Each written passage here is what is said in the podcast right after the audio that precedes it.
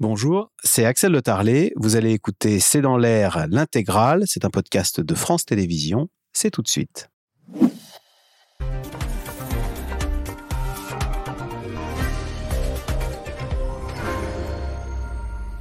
Bonsoir à toutes et à tous. Les Français ont entendu les appels sur la sobriété. Notre consommation a baissé de près de 10%.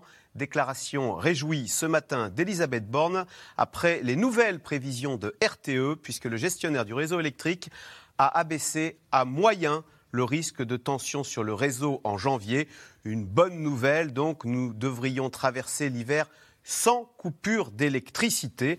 Question, comment expliquer cette amélioration de la situation électrique alors que la France vient de traverser une période de grand froid? Qui a réduit sa consommation d'électricité et comment Cette réduction est-elle subie ou choisie? Sommes-nous entrés dans l'ère de la sobriété énergétique et faut-il s'en réjouir? C'est le sujet de cette émission de ce C'est dans l'air, intitulée ce soir Sobriété, les Français jouent le jeu. Pour répondre à votre question, à vos questions, nous avons le plaisir d'accueillir Elie Cohen, économiste, directeur de recherche au CNRS. Votre dernier livre, Souveraineté industrielle vers un nouveau modèle productif, c'est chez Odile Jacob. Gaël Mac, vous êtes directrice déléguée de la rédaction de Challenge en une du dernier numéro. Les Français ont-ils du cœur? Je précise que les recettes de ce numéro seront doublées et versées au Resto du Cœur. Pascal Ebel, vous êtes spécialiste des questions de consommation, directrice associée chez Seaways qui analyse les tendances de société. Et enfin, Thierry Brosse, vous êtes professeur à Sciences Po, spécialiste des questions énergétiques. Merci de participer à cette émission en direct.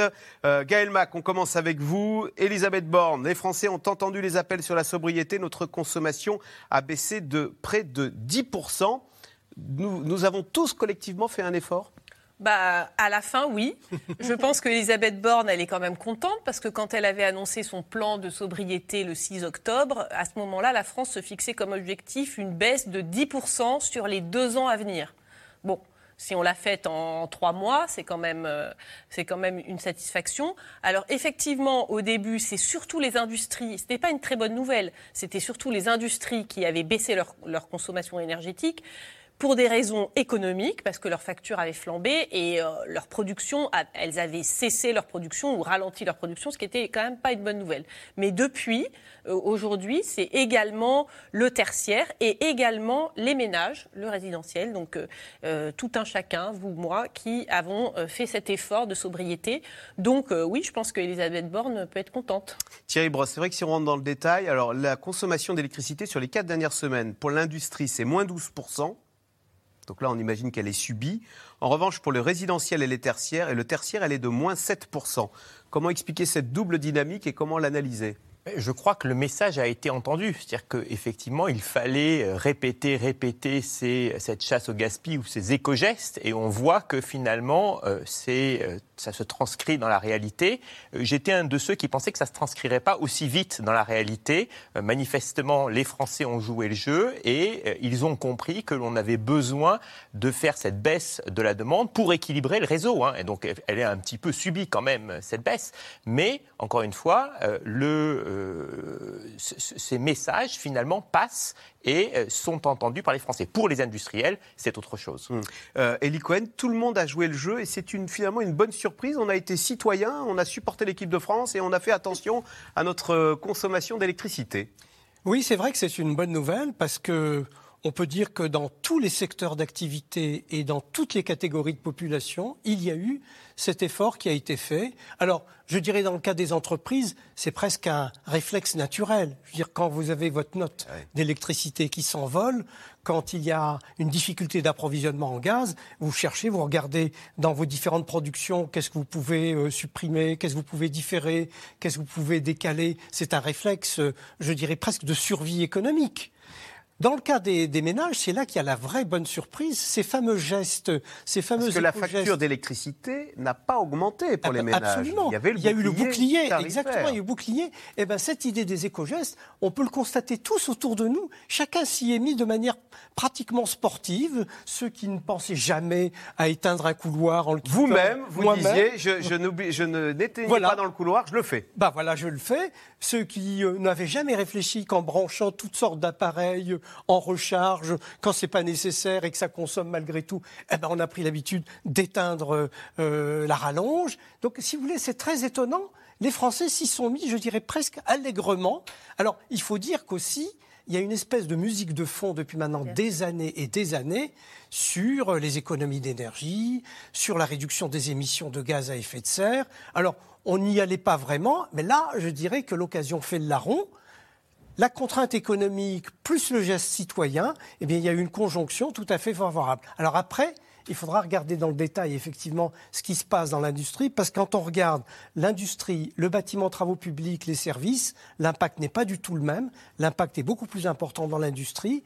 Est-ce que ça se traduit par des suppressions d'activités? Ça, on, le verra tout à l'heure. On va en parler. Hein. Et ou pas, euh, c'est là où euh, peut-être qu'il y aura moins d'occasions de se réjouir. Pascal est belle. En tous les cas, pour ce qui est des ménages, oui, nous avons réduit notre consommation d'électricité, donc on a moins mis le chauffage. Alors du coup, ça, on s'est acheté des pulls, comme, dirait, comme disait en son temps euh, Christine Lagarde, ce qui lui avait valu des moqueries. Oui, tout à fait. On a vu en fait euh, des hausses de 30% sur, les, sur ce qu'on met sous, dessous, qui est très chaud, avec une marque euh, comme Damar qui fait des, hausses. Tous les plaids qui se vendent très bien, les bouillottes, on en voit dans tous les rayons et ça fait de la croissance. Les bouillottes de grand-mère et le col roulé Oui, bien sûr, c'est devenu vintage et les gens l'utilisent. Et, et en effet, ce qu'on constate, c'est qu'il y a à peu près 31% des Français qui disaient début octobre dans les enquêtes que le geste qu'ils allaient faire vis-à-vis -vis de l'inflation, c'est de réduire la température mais ce qu'on constate, c'est ceux qui déclarent le faire, c'est plutôt les plus âgés et ceux qui sont plutôt cadres. C'est-à-dire ceux qui, ne se, qui se chauffaient à 20-21 degrés, alors qu'on oublie quand même qu'il y avait déjà une partie de la population qui ne se chauffait pas à 19 degrés et que cela, ils ne pouvaient pas euh, diminuer plus leur consommation. Il y avait déjà une partie de la population qui faisait énormément. Voilà. voilà. il y a vraiment une précarité énergétique hein, qui est pas forcément, euh, qui concerne pas forcément que les plus modestes. Ce sont ceux qui ont des maisons euh, dans des zones rurales et qui peuvent être des classes moyennes, qui ont des difficultés parce qu'il n'y a pas de rénovation énergétique et qui ont des pertes très fortes et qui ont l'habitude de, peu se chauffer. Et, pour revenir sur les motivations dont parlait euh, Elie Cohen, c'est à la fois euh, un geste citoyen, faire des économies ou euh, se soucier des émissions de CO2 générées par euh, cette électricité qu'on sait maintenant faite en partie à partir du charbon, puisqu'on l'importe d'Allemagne. tout à fait. Alors, du côté vraiment des cadres, c'est vraiment euh, un geste citoyen. On sait bien que les messages qui sont donnés par les pouvoirs publics, finalement, ils sont bien entendus. On l'avait vu pendant le Covid, hein, de porter le masque, etc. Les Français suivent ce que vont donner comme repère les, les politiques. Et euh, quand on est dans ces catégories-là, on est très sensible à l'écologie. Donc on sent très bien que dans nos milieux, en fait, euh, vraiment, il y a des, gens qui le font par conscience écologique et qui se forcent. Il y a un petit jeu aussi à regarder, puisque maintenant on a des outils numériques, il y a Linky qui s'est installé. On peut regarder quotidiennement euh, sa, dépense énergétique et on peut rentrer dans ce jeu de regarder, ça s'appelle un nudge, c'est-à-dire qu'on vous dit combien vous consommez par rapport à un voisin qui vous ressemble et ça devient un jeu de se dire je vais faire mieux que mon voisin. Voilà, donc c'est, c'est, inscrit à l'agenda. Les Français sont-ils devenus donc les champions de la sobriété? Les chiffres en tous les cas sont formels, hein. une baisse de près de 10% de la consommation sur les quatre dernières semaines. Une bonne nouvelle pour la planète, pour notre pouvoir d'achat et une façon peut-être, peut-être aussi d'éviter ces fameuses coupures de courant. Sujet de Magali Lacrose, Laura Rado et Ariane Morisson.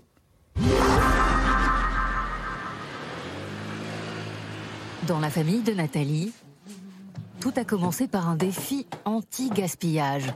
Le début d'une prise de conscience collective. À la maison, avec son mari et leurs quatre enfants, les habitudes changent. La sobriété énergétique se décline en multitude de petits gestes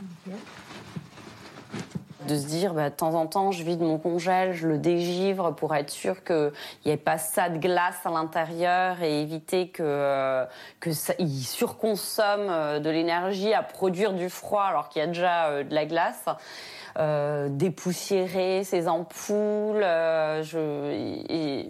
mettre en veille, essayer de faire des cycles éco euh, sur le lave-vaisselle, le lave-linge, essayer de faire tourner à plein plutôt qu'à ou bien utiliser la fonction demi-charge. Avant même les recommandations du gouvernement sur le chauffage ou la box Wi-Fi. Tous les soirs, bah, j'éteins euh, du coup euh, toutes les toutes les prises qui sont dessus et ça me coupe l'intégralité bah, de ma box et tout ce qui est connecté dessus. Nathalie en a fait un mode de vie et partage ses petites astuces à son entourage. La dernière fois, je parlais avec une voisine qui me disait euh, Mais est-ce que ça change quelque chose si je coupe quand je ne suis pas là? Du coup, je lui ai dit, bah, bien sûr, parce que si toi tu coupes, moi je coupe, bah, globalement, notre facture d'énergie, bah, elle va diminuer sur l'année. Ah, bah alors, euh, ah, bah oui, très bonne idée, euh, bah, je vais faire ça. Du coup, j'étais contente d'avoir eu ce partage. Bonne nouvelle, en cette fin d'année, le risque de coupure d'électricité évoqué pour le mois de janvier s'éloigne, annonce RTE ce matin. Grâce aux efforts des Français, ces dernières semaines, la consommation électrique a reculé de 9%. Ça montre que tous les efforts que nous avons collectivement faits, bien sûr, les entreprises, les Français, portent leurs fruits et nous permettent aujourd'hui d'être beaucoup plus confortables pour passer l'hiver. Alors, faut continuer. Petit satisfecit gouvernemental. Après des semaines à montrer le bon exemple de la doudoune façon première ministre, au col roulé présidentiel, tous les ministres sont chargés de jouer le jeu. Vous verrez plus avec une cravate, mais avec un col roulé. Et je pense que ce sera très bien, que ça permettra de faire des économies d'énergie, de faire preuve de sobriété. C'est la manière la plus efficace de passer l'hiver sans avoir à couper l'énergie pour qui que ce soit. Allez, tout le monde en col roulé, quitte à en faire un peu beaucoup.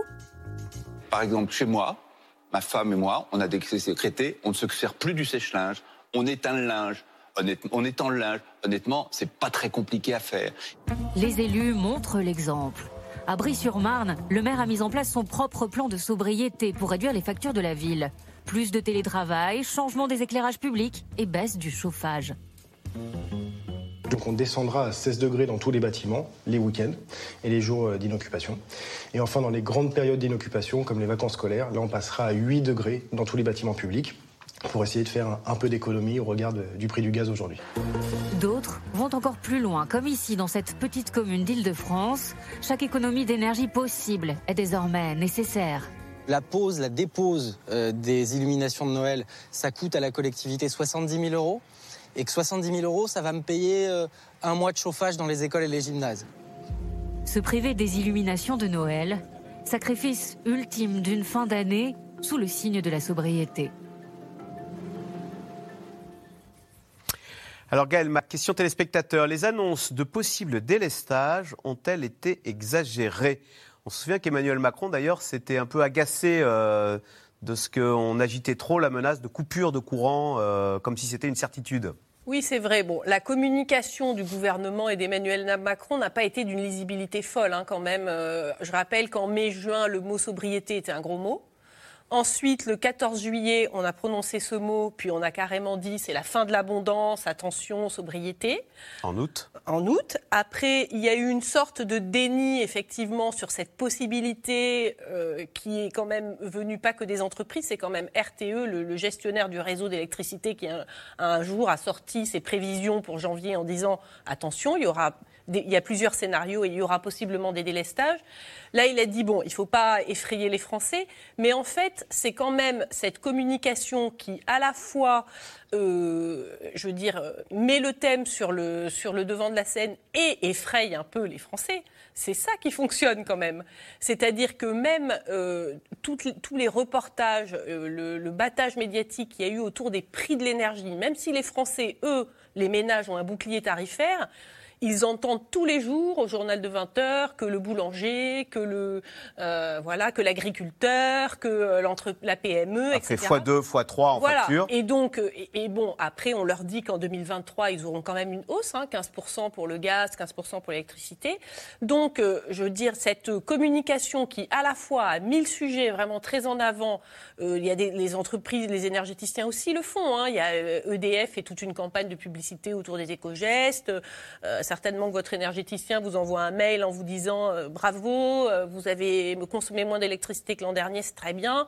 Moi, je ne recevais pas de mail comme ça précédemment. Donc, il y a effectivement tout un effort collectif de communication et je pense que la peur euh, participe de, de, cette participe de, cet effort. De cet effort, d'autant que la France n'a pas fait comme l'Allemagne. L'Allemagne, ils ont eu dans leur plan de d'aide, ils ont dit on va euh, faire un bouclier tarifaire sur 80% de votre consommation Et les 20% restants, c'est pour vous C'est au prix du marché. C'est au prix du marché, voilà. Ce qui était euh, un signal prix, ce qui, euh, ce qui encourage à la sobriété d'une manière bien, bien concrète. Alors qu'en France, le bouclier tarifaire est total Ah et oui. ça ne repose que sur la bonne volonté, euh, sur les gestes citoyens ou économes des, des- des gens. Alors justement, avant de revenir sur ces hausses de prix qui nous attendent pour le gaz et l'électricité, un mot Thierry Brosse. C'est vrai qu'on s'est réveillé un peu groggy en se disant ah mais la France, ce, ce grand pays, va être victime. L'opposition a attaqué le- Emmanuel Macron en disant vous nous avez tiers-mondisé. Euh, dans la France de 2022, on se retrouve euh, à la merci de coupures d'électricité. Euh, L'opposition dit vrai, c'est l'apanage des pays en développement que d'avoir un, système électrique comme ça un peu branlant. L'apanage de la France, c'était d'avoir un très bon système énergétique. Et pour avoir un très bon système énergétique, il faut avoir de la flexibilité et il faut avoir surinvesti. C'est-à-dire qu'en fait, cette question de est-ce qu'on va passer l'hiver, on se l'est posée parce qu'on n'avait pas suffisamment de moyens de production. C'est ça qui nous manquait. Et encore une fois, il faut avoir de la flexibilité. Et donc, au moment où petit à petit, on a arrêté des centrales, mais on a arrêté des centrales thermiques et une centrale nucléaire, vous limitez l'offre et à ce moment-là, comme la demande, même si elle n'augmente pas beaucoup, elle continue à croître un petit peu, eh bien, vous vous retrouvez cet hiver à avoir un problème. Mais ce problème-là, on risque de l'avoir l'hiver prochain aussi, et on risque de l'avoir encore une fois dans plusieurs hivers. Donc, je crois que ça a marché cette fois-ci parce que on a eu vraiment cette campagne. Moi, je proposais à l'époque une campagne de propagande. J'utilisais le terme propagande en disant il faut expliquer aux Français que on va vers un moment où on va avoir un problème pendant 5-6 ans, puisque c'est une crise énergétique. Cette crise énergétique, ça fait deux ans qu'on la voit. Et aujourd'hui, finalement, ça marche quand on dit aux Français euh, il y a un problème, ils font un effort, ils le font sur l'électricité. On a vu aussi les chiffres de la Commission européenne aujourd'hui, ils le font sur le gaz, moins 20% de baisse dans la consommation de gaz.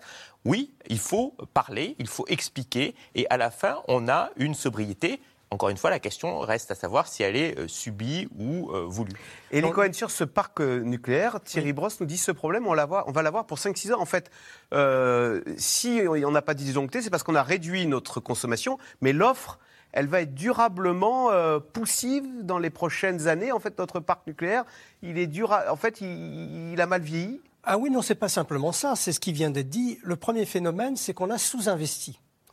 Euh, en matière de capacité nucléaire additionnelle, on a passé, je dirais, les 20 dernières années à tergiverser, à hésiter, à décaler dans le temps. euh, D'abord, non content de faire cela. En se disant que ça marcherait toujours. Quoi. Oui, enfin bon, on ne se posait pas la question. On était tellement habitués à être surcapacitaires, Ex- euh, exportateur. exportateurs, qu'on se disait c'est un problème qui ne nous concerne pas vraiment. Et puis ensuite, on est allé même plus loin par, je dirais, euh, euh, fatigue nucléaire.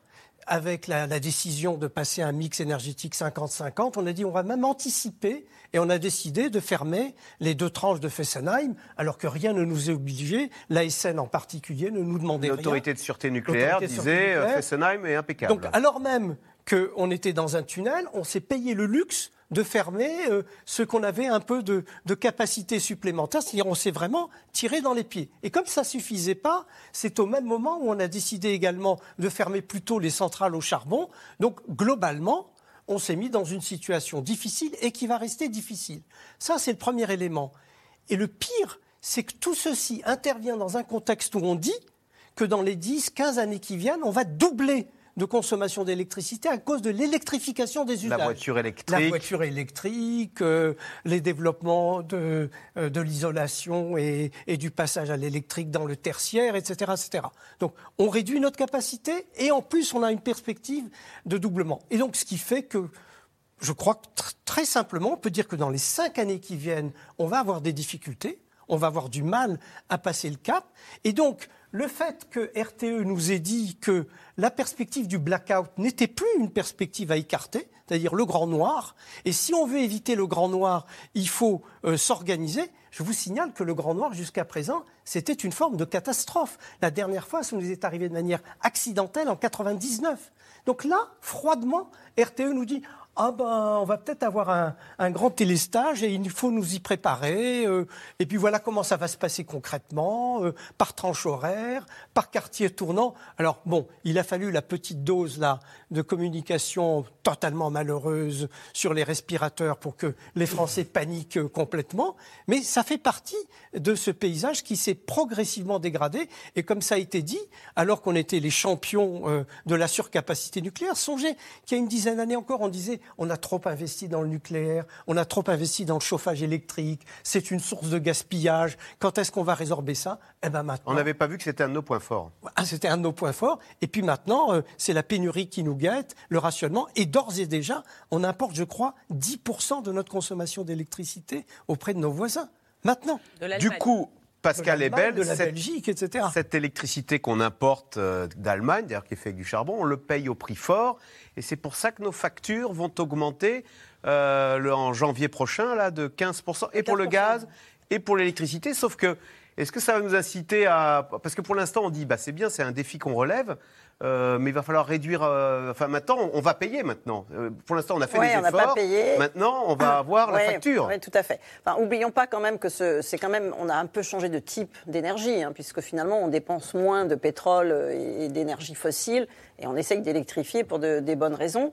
Donc en effet, là, le prix, et c'est pour ça que finalement les, les Français ont entendu le message et ils essayent de prendre des bonnes habitudes en fait. hein. Ils Ah ouais. ils s'entraînent un petit peu pour l'année prochaine, comme les entreprises, parce que c'est les entreprises qui euh, vont aussi à 42% des industriels. Sait que c'est qui- durable, quoi.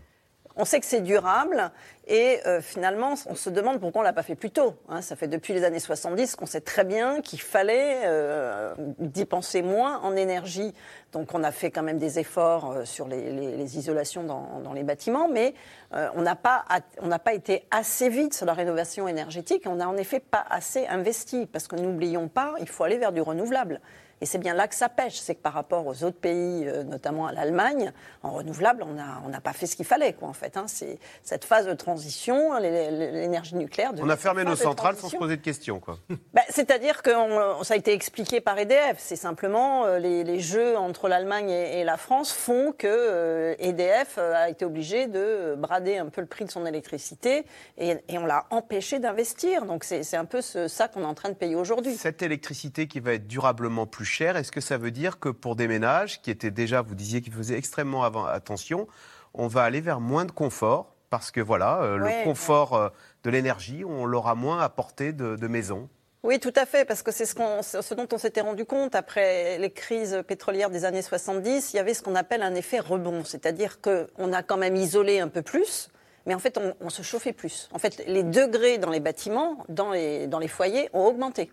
C'est-à-dire qu'on se chauffait moins dans les années 70. On était plutôt à 19, on était passé à 20, 21. Et on voit bien que les gens qui restent chez eux, et notamment les plus âgés, ils ont une température moyenne chez eux qui est, très importante. Donc c'est un peu ce confort-là qui s'est fait parce qu'on payait très peu cher notre électricité. N'oublions pas quand même. C'est-à-dire que ça coûtait tellement peu cher qu'on pouvait se chauffer euh, avec des températures plus élevées. Et là, il faut petit à petit rentrer dans cette sobriété. Et c'est coûteux, en effet, en, en confort. Mais euh, on est quand même adaptable. C'est vrai est- que Gaël. Mac, cette sobriété, elle est parfois subie. On sait que maintenant, euh, quand on se lave les mains, c'est à l'eau froide. On sait que dans les écoles, il y a eu des reportages où euh, il faisait 15 degrés. euh, c'est pas facile de travailler. On doit travailler presque avec euh, des- un, un manteau. Euh. Dans les universités également. Est-ce que, est-ce que euh, elle est parfois subie cette sobriété Elle est complètement euh, subie. Je pense qu'on a, on a eu là les, les premières victoires qui sont un peu les victoires faciles. Voilà, au début, c'est ce qui se passe. Bon, baisser de 1 degré son chauffage, euh, effectivement, il faut un peu s'y habituer, mais ça, c'est quand même pas horrible. Euh, on sait que le problème en fait de l'électricité, c'est vraiment surtout les, les heures de pointe. Donc rien que euh, passer son, faire son lave-vaisselle ou lancer sa machine à laver après 21h ou à 22h déjà, ça aide en fait. euh, bon, Euh, c'est vrai que l'électroménager s'est amélioré. Donc maintenant, il y a des, comme le racontait la, dame dans le reportage, il y a des programmes éco sur les, sur les, sur les électroménagers. C'est vrai qu'on peut être un peu aidé par les technologies comme les thermostats euh, très, euh, qui, qui vont au plus près, comme Linky, etc. Mais au bout d'un moment, je veux dire, une fois qu'on aura fait tous ces, tous ces petits gains faciles, ben, je pense qu'on va rentrer dans le dur et on le voit déjà. Effectivement, il y a l'université de Strasbourg avait euh, rallongé de 15 jours sa pause d'hiver. Euh, bon, euh, Pour ne pas avoir à chauffer l'amphi. pour ne pas avoir à chauffer les amphis, parce que voilà, de temps en temps, il y a des facultés qui le lundi envoient un mail en disant bon bah finalement nous allons, comme nous n'avons pas chauffé le week-end, eh bien ce matin à 8 heures nous avons mesuré la température dans la, dans, dans la classe et nous avons vu qu'il faisait 6 degrés, donc finalement nous allons faire en distanciel. Bon, moi, ma fille, elle a reçu ce, ce mail. Donc, oui, bien, maintenant, on va rentrer plus. Et, et il ne faut pas oublier qu'il y a des Français qui étaient déjà en précarité énergétique. hein. C'est- Ça concerne quand même 5-6 millions de ménages. Donc, euh, voilà. Donc, c'est, ils étaient déjà dans une situation compliquée. Et là, je pense que effectivement, le prochain effort très lourd à faire, et pour l'instant, on n'y est pas, mais pas du tout, c'est vraiment la rénovation énergétique. Aujourd'hui, c'est vraiment euh, une, un- une usine à gaz, c'est le cas de le dire, de paperasserie. C'est vraiment très compliqué, ma prime rénove. Tous les gens qui passent par là euh, disent que c'est un cauchemar. Les, les- ce n'est même pas une question de montant insuffisant, même si c'est le cas, parce qu'en plus, on doit faire l'avance de frais. Donc, euh, on est remboursé au fur et à mesure. mais- l'histoire donc des fameux euh, diagnostics euh, performance énergétique, la FG, ça Mm. c'est euh, le gouvernement va pas lâcher donc là-dessus parce que c'est la clé pour faire des économies d'énergie. Bien sûr, c'est la les- clé, mais encore faut-il trouver un expert qui, parce qu'il manque, il y a une pénurie, il n'y a pas assez de gens formés. Donc pour le moment, on est un peu, tout ça, ça se met en place de manière assez laborieuse. Thierry Brosse, est-ce qu'on pourrait dire qu'au fond, on ne s'est pas posé de questions pendant des années On allumait son électro, on lançait sa machine quand on voulait? Et bien maintenant, ce sont des sujets qu'il va falloir s'approprier. On a vu d'ailleurs qu'il y a 2,5 millions de Français qui ont téléchargé l'appli euh, EcoWatt. Et que oui, on va devoir faire, euh, faire attention à peut-être baisser la température. Et même, puisqu'on va vers une économie euh, alternative avec les économies propres, les énergies propres, à lancer ses machines la nuit, enfin des choses qu'on qu'on faisait peut-être pas forcément de façon spontanée. Oui, pour les cinq prochaines années, on, est obligé. On va être obligé puisque la crise, une crise énergétique, c'est une crise qui dure. En fait, ce que l'on voit aujourd'hui, c'est la conséquence de 10, 15 ans de décisions, comme ça a été évoqué, de la gribouille énergétique qui aboutit à ce que l'on voit aujourd'hui. La question, je pense, qui est importante pour les Français, c'est la fin de l'abondance, ou on peut dire le début de la pénurie, parce qu'on peut peut-être utiliser ce terme-là, mais qu'est-ce qu'on fait après? C'est ça la question, parce que si on reste dans ce système-là, si on ne change pas la mentalité, si on ne fait pas des investissements massifs, eh bien, on restera dans ce système-là. Je vous donne juste un, chiffre. On parlait d'électrification de la mobilité, donc ces voitures. Vous savez que si on veut changer du jour au lendemain toutes les voitures thermiques françaises par des voitures électriques, en admettant qu'on ait la capacité, les batteries, la technologie, etc., etc., il faut aussi avoir l'électricité pour que votre voiture fonctionne. Parce que c'est beau d'avoir une voiture électrique, mais si elle reste au garage, c'est pas très utile. Eh bien, il vous faudra à ce moment-là l'équivalent de 10 nouvelles centrales nucléaires. Donc, vous voyez, on arrête les véhicules thermiques à l'horizon de 2035 et on n'a rien prévu. Vous, dites, vous on en a pour 5 ou 6 ans, donc euh, autant savoir ce qui nous attend. Euh, quand est-ce qu'interviendront, que- quels sont les moments critiques où euh, le système pourrait venir à, à disjoncter et, sous question, on a eu moins 15 là euh, dans le Grand Est. Donc on imagine que là, on était obligé de mettre le chauffage. Pourquoi est-ce que le système, notre système électrique a tenu bon euh, samedi C'était samedi dernier qui faisait moins 15 Le, le En- pic, je crois que c'était lundi, non? C'est- C'est C'était c'est le- en semaine. hein, le- Voilà. c'est en semaine, c'est à 82. C'est le lundi- euh, Alors, du oui, mais le, le record de froid, je parle. Ah oui. Ah oui. Non, mais Alors heureusement, il était un week, c'était C'est pour ça, vous dire ça. c'était- Heureusement, il était un samedi où on consomme moins Où on d'électricité. consomme moins, voilà. Et effectivement, en ce moment, on consomme encore moins. Au- Aujourd'hui même, on est exportateur. Mais encore une fois, ça ne fait pas une politique énergétique. La politique énergétique, la souveraineté énergétique, ce, ce- ce que l'Assemblée nationale regarde, c'est être en capacité d'avoir suffisamment d'énergie tout le temps. Mais les Non, mais moments surtout- critiques, Surtout, il y a quand même un élément important, c'est qu'on a deux centrales là, enfin deux tranches Oui. qui, sont, qui seront reconnectées sur le réseau avec un retard. c'est ce De que six mois. Mais il y a surtout l'annonce qui vient après, c'est qu'il y a six tranches supplémentaires qui vont devoir être fermées pour cette fameuse histoire de corrosion De soudure. accélérée et de soudure à réparer. Et donc là, on est en train de prendre, je dirais, dans la figure, un délai euh, pour rejoindre la capacité nominale, qui n'est pas du tout ce qu'on avait Donc, envisagé. on jusqu'à a présent. plusieurs années de disette électrique. Non, mais juste pour reprendre la question, c'est toujours l'hiver que ce sera critique. C'est pas l'été que Ah, ce sera, sera tout- critique. ça sera toujours l'hiver dans notre pays. oui. Voilà, et c'est vers février, Bah, janvier-février. c'est en- euh, en décembre jusqu'au 15 et puis Quand il fait janvier, froid. février. C'est voilà. Alors l'année prochaine, ça sera peut-être encore plus compliqué puisque cette année, on a pu et on peut euh, produire de l'électricité à partir de gaz puisque nos Exactement. stockages sont bien pleins. L'année prochaine, eh bien, avec euh, euh, ce que Vladimir Poutine nous réserve comme exportation ou pas de gaz, eh bien, on peut avoir des stockages moins pleins et donc avoir encore plus de, difficultés. Gaël Mac. Oui, juste pour l'histoire du nucléaire, pour compléter le tableau quand même, en dehors du fait qu'on a effectivement un vieillissement du parc, qu'on a fermé des centrales qui fonctionnaient correctement, on a aussi une centrale nouvelle. Hein, Le père de Flamanville. qui a juste Et qui fait 13 rire tout ans de retard, voilà, qui a coûté quatre fois le prix, qui va encore et qui là, de- dont on vient de nous annoncer qu'elle allait encore prendre 6 mois de retard et euh, 500 millions de plus. Alors, on continue de passer en revue les conséquences de cette envolée des coûts de l'électricité. Ça concerne bien évidemment aussi les entreprises. hein. Alors, face à des factures pour des petites entreprises qui doublent, voire qui triplent, elles n'ont pas d'autre choix que de se réorganiser. Et vous allez le voir, certaines ont entièrement repensé leur production, quitte à bousculer les habitudes de leurs salariés. Reportage de Juliette Vallon, Marion Devauchel et Laszlo Gelabert. À l'heure où certains s'apprêtent à aller se coucher, la journée d'Alexis Corpel ne fait que commencer. Il est 20 heures passées, il va bientôt partir au travail. Oui, tu peux l'ouvrir. De précieux instants de complicité. Depuis un mois, une semaine sur deux, il travaille de nuit. Un nouveau rythme, avec des conséquences sur la vie de famille. Je rentre à 5 heures. Après, bah, du coup, je vais me coucher. Donc, euh, la maman emmène les enfants le matin à l'école. Bah, le soir, euh, souvent pour la grande, c'est un peu compliqué parce que bah, elle réclame papa. Euh, et puis bah, même moi qui est des fois en repos le lendemain, bah, ça m'embête un petit peu parce que je me dis bah tiens ce soir on aurait pu regarder notre série ou alors on aurait pu se faire un repas en amoureux, enfin des choses comme ça. Et malheureusement bah, c'est pas possible. Hein. Bisous. Fais bisous papa, il s'en va au travail. Salut. Oh. Fais bisous papa, il part au travail. L'heure de prendre la route. Direction Accuride, sous-traitant de grandes marques automobiles spécialisées dans la fabrication de jantes. 15 000 pièces sortent d'ici chaque jour et désormais chaque nuit. Sur sa ligne de production, Alexis Corpel redouble de vigilance. Je m'occupe de, principalement des robots. Donc, tout ce qui est de changement de dimension, changement de conditionnement. Et quand on est fatigué, on a tendance à peut-être s'énerver un peu plus vite, à faire plus de conneries parce qu'avec la fatigue, on veut se précipiter. Depuis début octobre, cette usine fait travailler ses 240 salariés la nuit pour ne pas utiliser d'énergie le matin, lorsque l'électricité coûte le plus cher.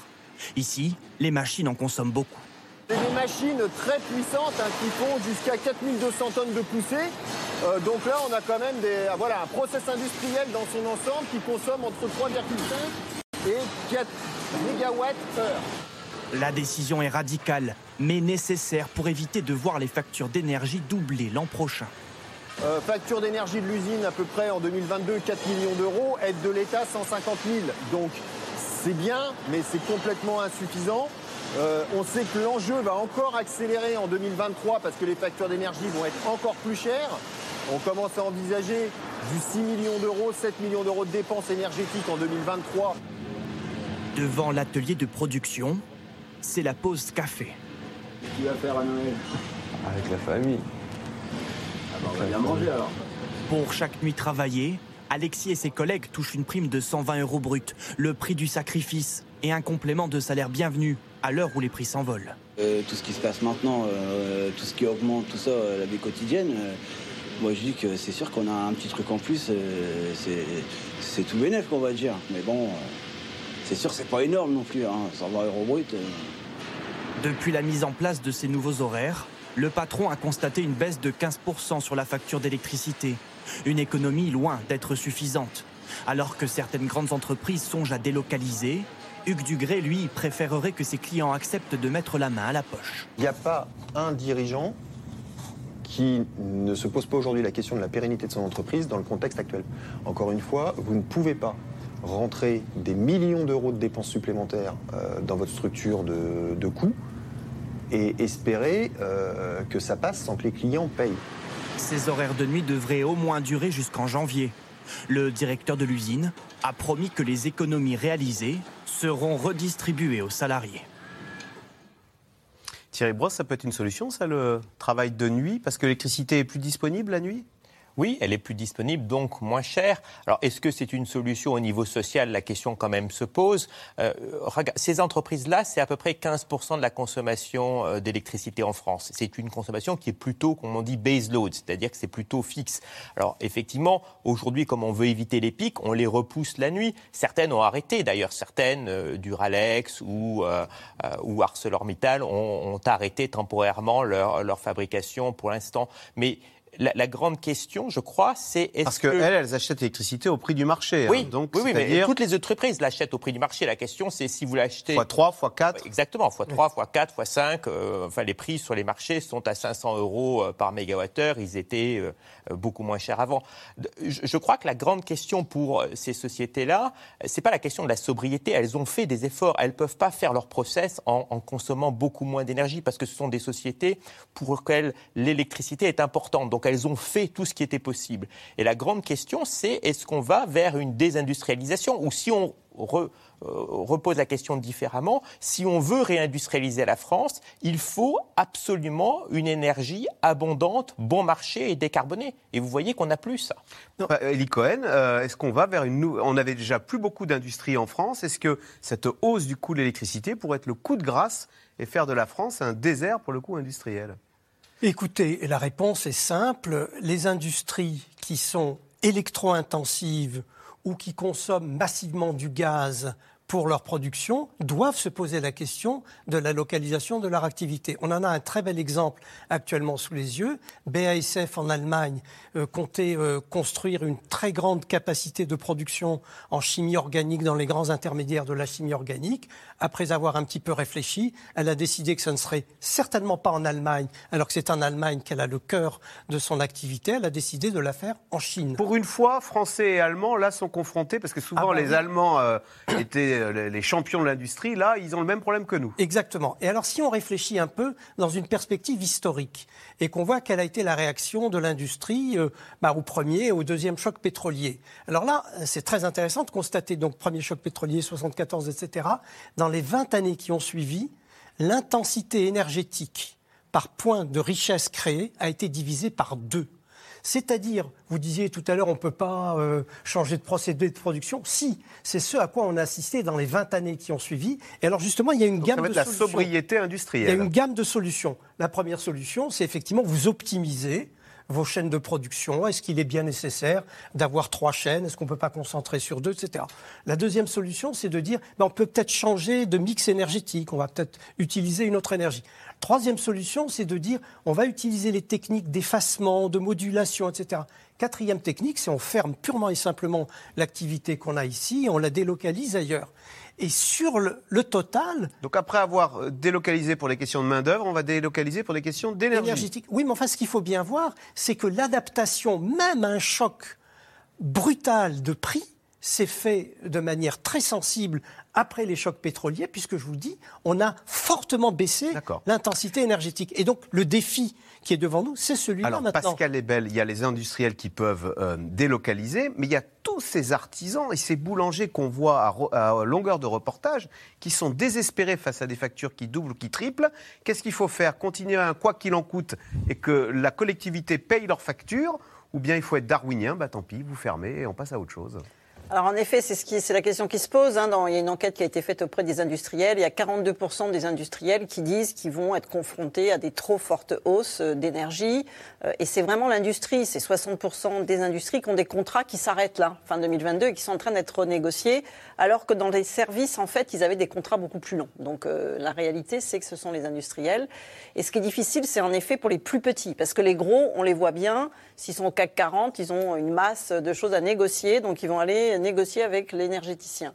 Par contre, euh, on parle beaucoup des petits euh, commerçants, notamment en effet des boulangers qui ont euh, une facture d'énergie importante. Et il y en a certains qui vont fermer, mais peut-être qu'ils étaient fragilisés parce qu'il fallait commencer à rembourser les prêts garantis qui ont été mis en avant par, par le Covid. Et sans doute qu'il faut aider en effet ces petits qui, eux, n'ont pas la force, quand ils ont multiplié par 5 le, le prix de leur énergie, ils n'ont pas euh, la, trésorerie, ils n'ont pas la structure financière pour euh, faire ces emprunts. Et c'est ce que disent en fait euh, les enquêtes auprès des industriels, c'est que les, les plus fragiles, ils peuvent être identifiés et donc il faut pouvoir leur prêter, au moins leur prêter, leur faire un prêt pour Gaël. les aider à, pa- à passer les six années, hein, donc euh, Ouais. les aider à passer euh, ces, ces phases-là difficiles. Gaël Mac, en fait, c'est vrai qu'on on espérait une transition énergétique heureuse. On s'aperçoit ô combien elle est douloureuse. Je cite euh, Charles Michel, le président du Conseil européen. L'Europe est en train de s'appauvrir. En fait, ce qui nous arrive, là, cette envolée des coûts de l'électricité, c'est une facture. Et la question est euh, qui, qui, euh, qui va payer le mistigris, quoi Est-ce que ce sont les- les- les particuliers dont on a parlé, les entreprises ou l'État? Bah, L'Europe avait, avait fait ce pari d'avoir une transition énergétique plus volontariste que les autres zones, que la Chine et que les États-Unis. On avait mis en place un Green Deal, on a un marché du carbone depuis un certain temps, on a décidé de baisser euh, les émissions de gaz à effet de serre de 55% euh, d'ici 2030 par rapport à 1990. Donc de fait, l'Europe avait cet agenda euh, quand même très ambitieux et euh, on avait mis en face des aides.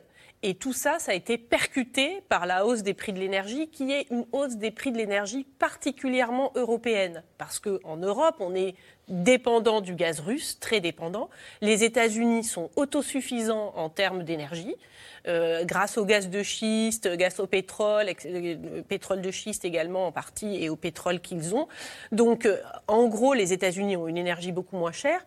Euh, la Chine a des réserves de charbon et ouvre des centrales de charbon euh, à qui mieux mieux et euh, elle, fait aussi beaucoup de deals en Afrique, en Asie, etc. Donc ce problème des prix de l'énergie chère, c'est quand même un problème particulièrement européen qui est quand même lié au fait que la Russie nous a arrosé avec ses gazoducs, qu'on avait quand même là une ressource pas très chère, que dans le cadre de cette transition énergétique, nous avions favorisé le gaz. Parce qu'on disait que ça pollue peu le gaz, moins que le charbon, ou que le pétrole. Moins que le pétrole, voilà. Donc on a favorisé C'est le gaz. même considéré comme une énergie verte par Bruxelles. Voilà. Par- euh, parallèlement, bah, on a laissé vieillir ce parc nucléaire, on n'a pas suffisamment investi dans les énergies renouvelables.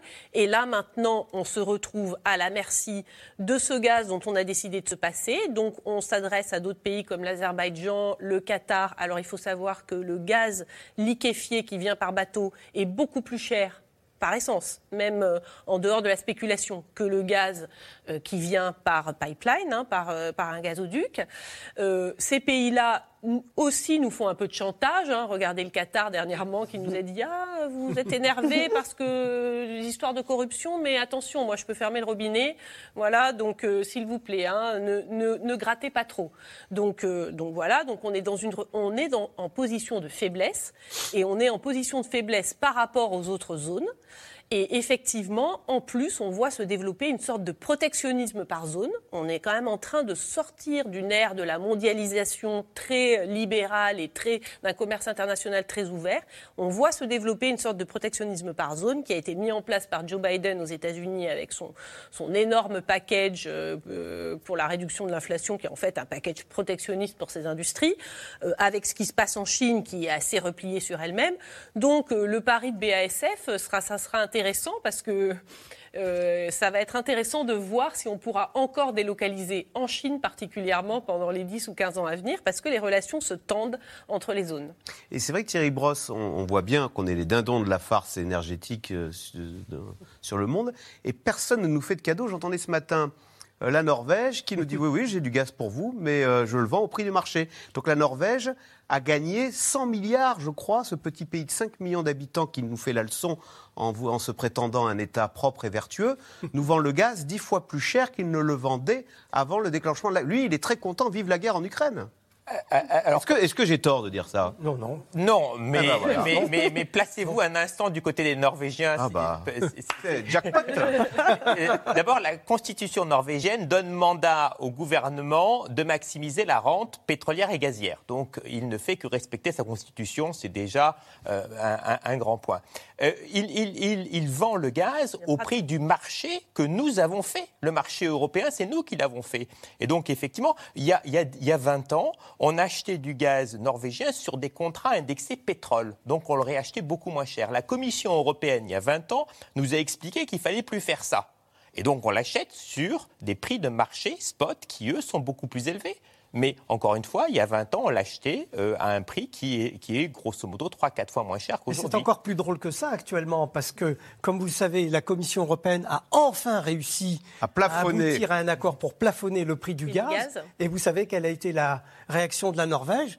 Ah, C'est contraire au bon fonctionnement du marché. Donc elle veut vendre son gaz plein pot. Et il faut faire attention aux effets Il n'y a contre-productifs de aucune solidarité avec ce pays euh, en Europe, non? Ben, il On pas- pourrait croire que... Il n'est pas dans l'Union Il n'est pas dans européenne. l'Union européenne. ouais, mais bon. Il n'est pas dans- Euh, Non, bah, écoutez, non, si votre constitution fait que vous êtes euh, censé maximiser. D'accord. Ah oui, et, et- mais- et- Enfin, quand même dire et si, et on venait à l'attaquer, donc nous on le regardera de loin. Ah, bah, si venait après- à avoir un problème militaire, en disant vous n'êtes pas dans l'Union européenne, on vous laisse tomber. C'est pour ça que je vous dis, placez-vous du côté des Norvégiens. Mais effectivement, de notre côté, on voit ça. Mais tous les producteurs euh, pétroliers et Ils gaziers ont un fonds la- souverain de plus de 1000 milliards. hein. C'est le plus gros fonds souverain. Enfin, dans le peuple, ils sont un tout petit peu gênés aux entournures. Je vois dans les, dans les médias norvégiens quand même, euh, bon, euh, je veux dire, euh, C'est pouvoir, vraiment l'authentique profiteur de guerre. voilà, pouvoir afficher quand même qu'on est, qu'on profite de la guerre en Ukraine, c'est, c'est toujours un, petit, Quand on est norvégien. c'est- voilà, c'est un petit peu embêtant. Bon, allez, voilà, c'est fait pour la Norvège. Euh, on revient sur notre parc nucléaire. C'est une course contre la montre engagée depuis maintenant plusieurs semaines. Remettre en l'état l'ensemble du parc nucléaire français avant la fin de l'hiver. EDF a donc sonné la mobilisation générale. Pourtant, les retards continuent de s'accumuler. Alors, à qui la faute? Élément de réponse avec Walid Berissoul et Ilana Azinko. C'était une visite de chantier sur un mode confiant et optimiste, dans l'une de ces centrales nucléaires sur lesquelles la France compte pour passer l'hiver. Panly et ses deux réacteurs encore à l'arrêt. C'est là que le ministre de l'économie a voulu se montrer rassurant au lendemain de l'annonce par EDF de la remise en service de trois réacteurs sur son parc. Arrêtons de nous expliquer que les réacteurs sont fermés, que c'est la catastrophe, qu'on ne va pas s'en sortir, que l'hiver va être insupportable. Ce n'est pas vrai. Mais quelques jours après cette visite, nouveau coup dur. EDF annonce le report du redémarrage de la centrale de Panly. La raison? Une nouvelle indication de corrosion sous contrainte a été confirmée sur une soudure d'une portion de tuyauterie. La corrosion sous contrainte, ce sont des micro-fissures comme celle-ci, presque indétectables à l'œil nu, mais qui posent à EDF et à son tout nouveau PDG un énorme défi. Remettre en service un nombre record de réacteurs français dans un calendrier très serré. Nous allons le plus vite possible. Je peux témoigner de la mobilisation absolument totale euh, de, de tout le monde, de toute la filière, naturellement de tous les salariés d'EDF euh, et de l'ensemble des, des partenaires qui nous aident sur ce processus. Une entreprise a vocation à produire, donc c'est bien la nôtre et c'est là-dessus que nous sommes attendus. Et ça sera naturellement, ça continuera d'être ma priorité. La production du parc nucléaire français est toujours réduite d'à peu près un tiers de sa capacité maximale, avec 41 des 56 réacteurs aujourd'hui en service. En septembre, EDF avait annoncé pouvoir atteindre à la fin de l'année une puissance de plus de 50 gigawatts. La production actuelle dépasse à peine les 40 gigawatts, et la majorité s'impatiente. Charge à EDF de tenir ses plannings. On sait qu'il y a eu euh, certaines difficultés avec des retards qui ont été pris. On ne peut pas l'accepter. Euh, EDF est une grande entreprise, une très belle entreprise de service public, euh, mais les Français sont en droit d'attendre bah, que les réacteurs naturellement fonctionnent. Mais pour une partie des oppositions, l'exécutif est coupable d'avoir fait perdre à la France son indépendance énergétique. Pardon, mais dans les années 70, on a réussi à fabriquer plus de 10 réacteurs en 10 ans pour un total de 58 réacteurs en moins de 30 ans. Ça a tout de même une autre allure que de proposer de mettre doudoune et col roulé. Euh, le pouvoir, euh, depuis dix ans, a tué EDF. C'était un champion national, c'était une indépendance nationale. On revient à l'impuissance et l'absence de vision du politique. Au cœur des critiques, le changement de cap du chef de l'État. Au début de son quinquennat, Emmanuel Macron avait annoncé la fermeture de 14 réacteurs d'ici 2035 avant de faire volte-face. La France, mesdames et messieurs, fait le choix résolu de son indépendance et de sa liberté. L'État est donc de retour pour relancer la filière et construire de nouveaux réacteurs. Durant la prochaine décennie, EDF devra former et recruter 10 à 15 000 nouveaux salariés par an. Mais ces dernières années, l'atome français a surtout été victime d'un sous-investissement chronique, dont découle un manque de main-d'œuvre. Ce constat, l'ancien patron d'EDF l'a martelé il y a quelques jours devant une commission d'enquête parlementaire. Je crois qu'il est clair que euh, euh, on ne peut pas euh, dire qu'on est compétent et, et, efficace quand on construit euh, un réacteur tous les 15 ans. C'est pas possible. Que si on avait été en train de construire des nouvelles centrales nucléaires, on aurait eu des dizaines de soudeurs sur des chantiers de construction neuve pour aller sur un chantier de maintenance. Donc nous avons les compétences, mais nous n'avons pas assez de compétences. Il me semble avoir parlé d'un manque de bras. Pour parer à ce manque de bras, l'énergéticien français a fait appel à une centaine de soudeurs canadiens et américains hautement qualifiés. Ils prêtent actuellement main forte aux équipes françaises sur ces chantiers colossaux des réacteurs nucléaires. Pascal est belle question de Claudius en Meurthe-et-Moselle. Quand allons-nous enfin retrouver toute la capacité de notre parc nucléaire?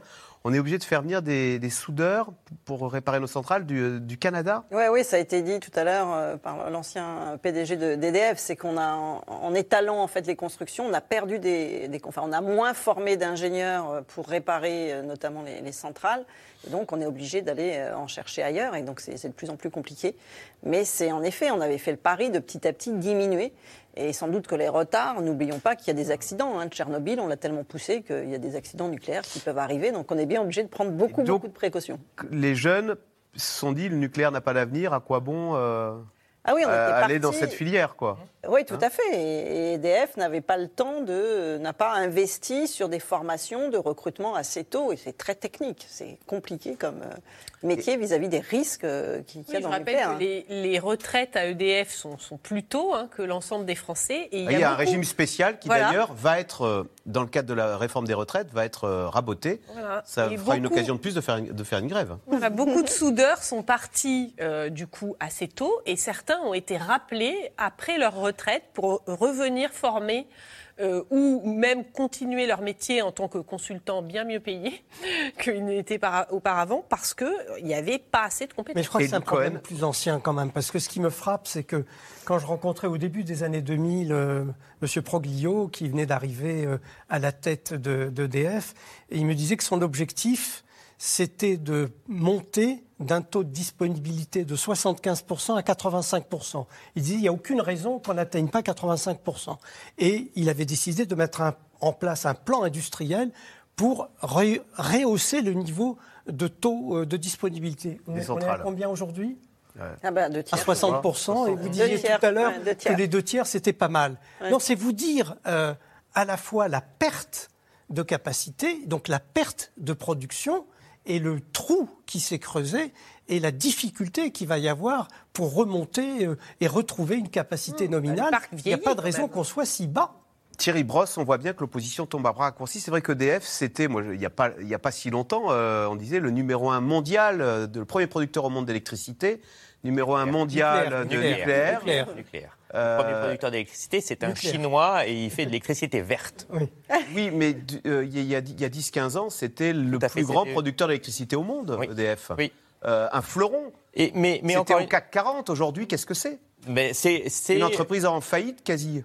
Non, je, enfin, je crois que c'est la propriété de l'État. Et donc à l'État. Et pourquoi l'a-t-elle renationalisée? Parce que. Mais je, je, je crois qu'on peut on poser la question, mais je crois que l'important aujourd'hui, c'est l'État propriétaire doit donner une feuille de route. C'est ça ce qu'il faut faire, c'est donner une feuille Alors de route. Quoi? Le PR, on n'y arrive pas. Eh bien, il, il faut aujourd'hui. Euh, Regardez ce que sera le mix énergétique à l'horizon 10-15 ans et on voit bien qu'on a besoin de beaucoup, beaucoup, beaucoup plus d'électricité. Et donc, comment est-ce qu'on va faire cette électricité? Mais chaque jour qui passe, chaque jour où on attend, c'est un jour où la crise dure de plus. C'est ça le problème. Et encore une fois, on, que EDF soit nationalisé ou pas, je pense qu'aujourd'hui, l'État en est propriétaire. À l'État de donner une feuille de route. Il ne suffit pas de nommer un patron. Il faut lui dire ce qu'on attend de lui dans les 5, dans les 10, dans les 15, 15 prochaines années. Et pourquoi est-ce que finalement il n'y avait pas beaucoup de flexibilité? Parce que finalement, quand c'était, euh, quand le taux d'utilisation était à 75%, mais qu'on était toujours exportateur, tout allait bien. Mm. Donc c'était pas forcément la peine de trop travailler. Maintenant, effectivement, il faut que ce taux euh, de- d'utilisation des centrales remonte fortement, puisqu'on a besoin de toutes nos centrales pour. euh, euh, pour, simplement Français. qu'on puisse allumer la lumière Voilà. et travailler. Allez, euh, tout de suite, on revient à vos questions. Ah, Isabelle, dans le territoire de Belfort, faut-il parler de sobriété ou de fin du gaspillage? Est-ce que si pendant trop longtemps on ne s'est pas posé de questions euh, Oui, bah, il y a eu cette fameuse chasse au gaspille. Ça, c'était après le premier choc pétrolier. C'était sur le pétrole. Voilà, en- dans les années 70. Et en fait, ça a été oublié. Dès qu'il n'y a plus de crise, ça a été immédiatement oublié. Donc euh, là, comme on le dit bien depuis un certain temps, bah, cette crise énergétique, elle est partie pour durer. En fait, les prix de l'énergie vont être durablement désormais plus chers, de toute manière. Je veux dire, euh, même en dehors de la guerre en Ukraine, des événements conjoncturels, de toute manière, les prix de l'énergie vont être voués à être plus chers. Donc, euh, on, est parti un peu au départ sur la chasse au gaspillage. Ça, c'était les petites victoires faciles. Et je pense qu'à terme, eh bien, il faudra des, des, euh, de la sobriété plus globale qu'on obtiendra en changeant nos moyens de transport, euh, avec une rénovation énergétique profonde des bâtiments. Enfin voilà, il faudra faire certainement des mouvements qui demanderont des investissements massifs, nationaux, euh, et aussi des efforts individuels euh, certainement importants. Elie Cohen, c'est vrai que cette fameuse transition énergétique, on en parlait beaucoup. Maintenant, face à l'envolée des coûts, on est au pied du mur. Est-ce que ça peut être l'occasion pour l'Europe d'être le leader euh, bah, mondial dans justement la sobriété et, euh, Ah bah, et, en espé- et avec des énergies vertes puisque L'énergie renouvelable. Bah, comme Voilà. d'habitude, on est, on est les champions pour faire des grands programmes. On a fait un grand programme qui s'appelle Fit for 55. ça euh, veut dire prêt, prêt pour 55 pour baisser de 55% la consommation d'énergie euh, en 2030. Dans les émissions, Les émissions. euh, Les de émissions. effet Pardon, de les émissions de CO2 en 2030, et donc ça a des conséquences Mmh. sur la consommation d'énergie. Et donc, euh, il y a, ça se décline en plans euh, sectoriels, euh, à la fois pour le tertiaire, pour le logement, euh, pour les véhicules. Ben, c'est en fonction de ce principe-là qu'on a décidé le passage au tout électrique euh, en matière automobile. Donc, on a toute une série de plans, et surtout, on a décidé que ce qui relevait jusqu'à présent de la gratuité, c'est-à-dire l'allocation de permis d'émission pour les industriels gros droit à pollueurs, polluer. eh bien, ça ne sera plus gratuit, ça deviendra progressivement payant. On a décidé que des secteurs qui étaient jusqu'à présent préservés, comme le tertiaire, le bâtiment, pour le logement, etc., allaient commencer à payer euh, une taxe carbone. Donc, euh, on met en place progressivement un système d'incitation économique et financière pour changer de comportement.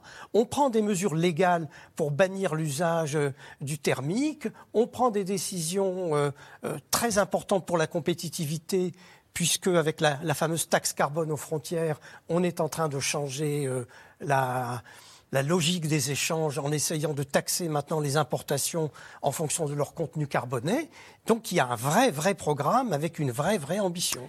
Euh, Thierry Brosse, les. Français ont-ils également Et baissé quelques milliards euh, à la, À la clé. clé. Les Français ont-ils également baissé leur chauffage lors de la vague de froid de ces derniers jours? Est-ce qu'on le sait, ça? Si la consommation Ah d'électricité, oui, moins 10. Mmh. Oui. quand il a fait moins 10, moins 10, moins 15 Oui, euh, on le voit un peu, mais je pense que ça sera confirmé par les chiffres de RTE, puisqu'ils vont nous donner des chiffres. Les chiffres que l'on a sont des chiffres corrigés des variations saisonnières. Donc, on aura ce- cette, cette information-là dès que, toutes les semaines, on a cette information-là. Alors, Sébastien dans le Calvados, Pascal Ebel, en rassurant ainsi les Français avant l'heure, Elisabeth Borne a-t-elle bien fait? N'y a-t-il pas à craindre qu'on se relâche? Ah, qu'on se relâche, euh, oui, on peut. on- On C'est un, remonte c'est le un peu ce chauffage. qui se passait quand on utilisait le masque, etc. Les, les gens peuvent se relâcher un peu, mais c'est à eux de communiquer et continuer de dire que c'est orange, hein, EcoWatt. C'est passé de rouge à orange, donc ça veut dire qu'il y a encore un, un petit risque. Donc il faut continuer à, à vivre comme ça. Les gens euh, ont appris à chauffer moins. Je pense que le 19 degrés, les gens l'appliquent. Donc ils, ils arrivent à résister avec ça. Donc ça va faire diminuer la consommation. Et on le fait de bonne grâce ou on le vit comme une Ah, souffrance mais le 19 degrés, c'est légal, hein, c'est une obligation. Oui, oui, légale. oui, oui, oui. Oui, mais on avait Euh, tendance à chauffer plus. On chauffait, on chauffait beaucoup plus, oui. Donc, euh, donc ce, ce geste-là, forcément, ça fera qu'en janvier, février, par rapport à l'année dernière, on, on dépensera moins, ça c'est c'est sûr. Et, et en janvier, il y aura une augmentation des tarifs. tarifs. Oui, bien Donc sûr. euh, il y aura aussi ça. Là, pour la période de Noël, on est un peu couvert parce que manifestement, la météo va s'adoucir, hein si j'ai bien Et- compris, et pour les toute 15 façon- prochains jours. Et pendant les périodes de Noël, on consomme moins parce que globalement, les industries produisent moins, les, les, les- ceux qui consomment beaucoup d'énergie produisent moins. Pendant les confinements, on dépensait beaucoup moins d'énergie. Joseph, dans le Haut-Rhin, euh, nos gouvernants ont-ils suffisamment pris en compte la technicité que représente la maintenance nucléaire Elie Cohen Bien sûr, enfin, on a tout un système qui est basé sur le contrôle décennal, puisque tous les 10 ans, on fait une révision à peu près complète, Est-ce totale. que c'est dangereux, là, ces histoires de micro-fissures euh, si on y prenait garde Parce Alors- que là, euh, EDF nous dit de façon préventive, on va faire les Bah, la travaux. réponse à votre question, vous l'avez donnée vous-même, c'est-à-dire on se pose même pas la question. On a décidé que non seulement là où il y a des micro-fissures, on va changer, mais même sur toute la série de centrales qui relèvent du même modèle avec le même type de tuyaux, on va partout refaire les, les segments de tuyaux, voilà, où ces soudures euh, posent problème. Donc euh, même si même si le fait n'est pas C'est avéré. incroyable, ça coûte 32 milliards que de- de- des- des soudures coûtent aussi cher. Enfin, C'est une question de sécurité, quand même, Il faut, ouais. il faut, euh, il- euh, stopper les réacteurs. mais je crois que les gouvernements ou ceux qui font des scénarios ont oublié qu'on était dans un processus industriel. Et donc, il peut y avoir des arrêts, des maintenances, des arrêts programmés ou des arrêts non programmés. C'est ça l'industrie. L'industrie, ça fonctionne pas toujours à 100%. Euh, vous l'évoquez, du temps de Progio, ça fonctionne à 75%. Maintenant, ça fonctionne à 60%. Ça ne fonctionne jamais à 100%. Et donc, faire des scénarios en disant tout fonctionne toujours à 100%, c'est une erreur. Que va nous apporter l'EPR de Flamanville en quantité d'énergie par rapport à nos besoins? Donc théoriquement, il devrait tourné à pleine puissance en 2024. C'est quoi? C'est un- Bah, c'est- C'est 1 sur euh, 90, donc c'est un peu plus de 2% de, de la pointe. Voilà. À quelle hausse des prix de l'électricité faut-il s'attendre en janvier? C'est 15%, 15%, Alors, c'est décidé. 15%, voilà. C'est décidé déjà, 15%. Ouais, ça sera en février, je pense, pour l'électricité. Pour Et le gaz, le c'est en gaz janvier. aussi. Mm. Euh, Olivier, en cas de délestage, les coupures seront-elles appliquées ville par ville, rue par rue ou par quartier? Alors on sait déjà qu'il y a 40% de la population qui sera épargnée. Euh, les 60% euh, qui seront touchés auront, auront de bonnes raisons de se plaindre en disant Bah oui. pourquoi nous?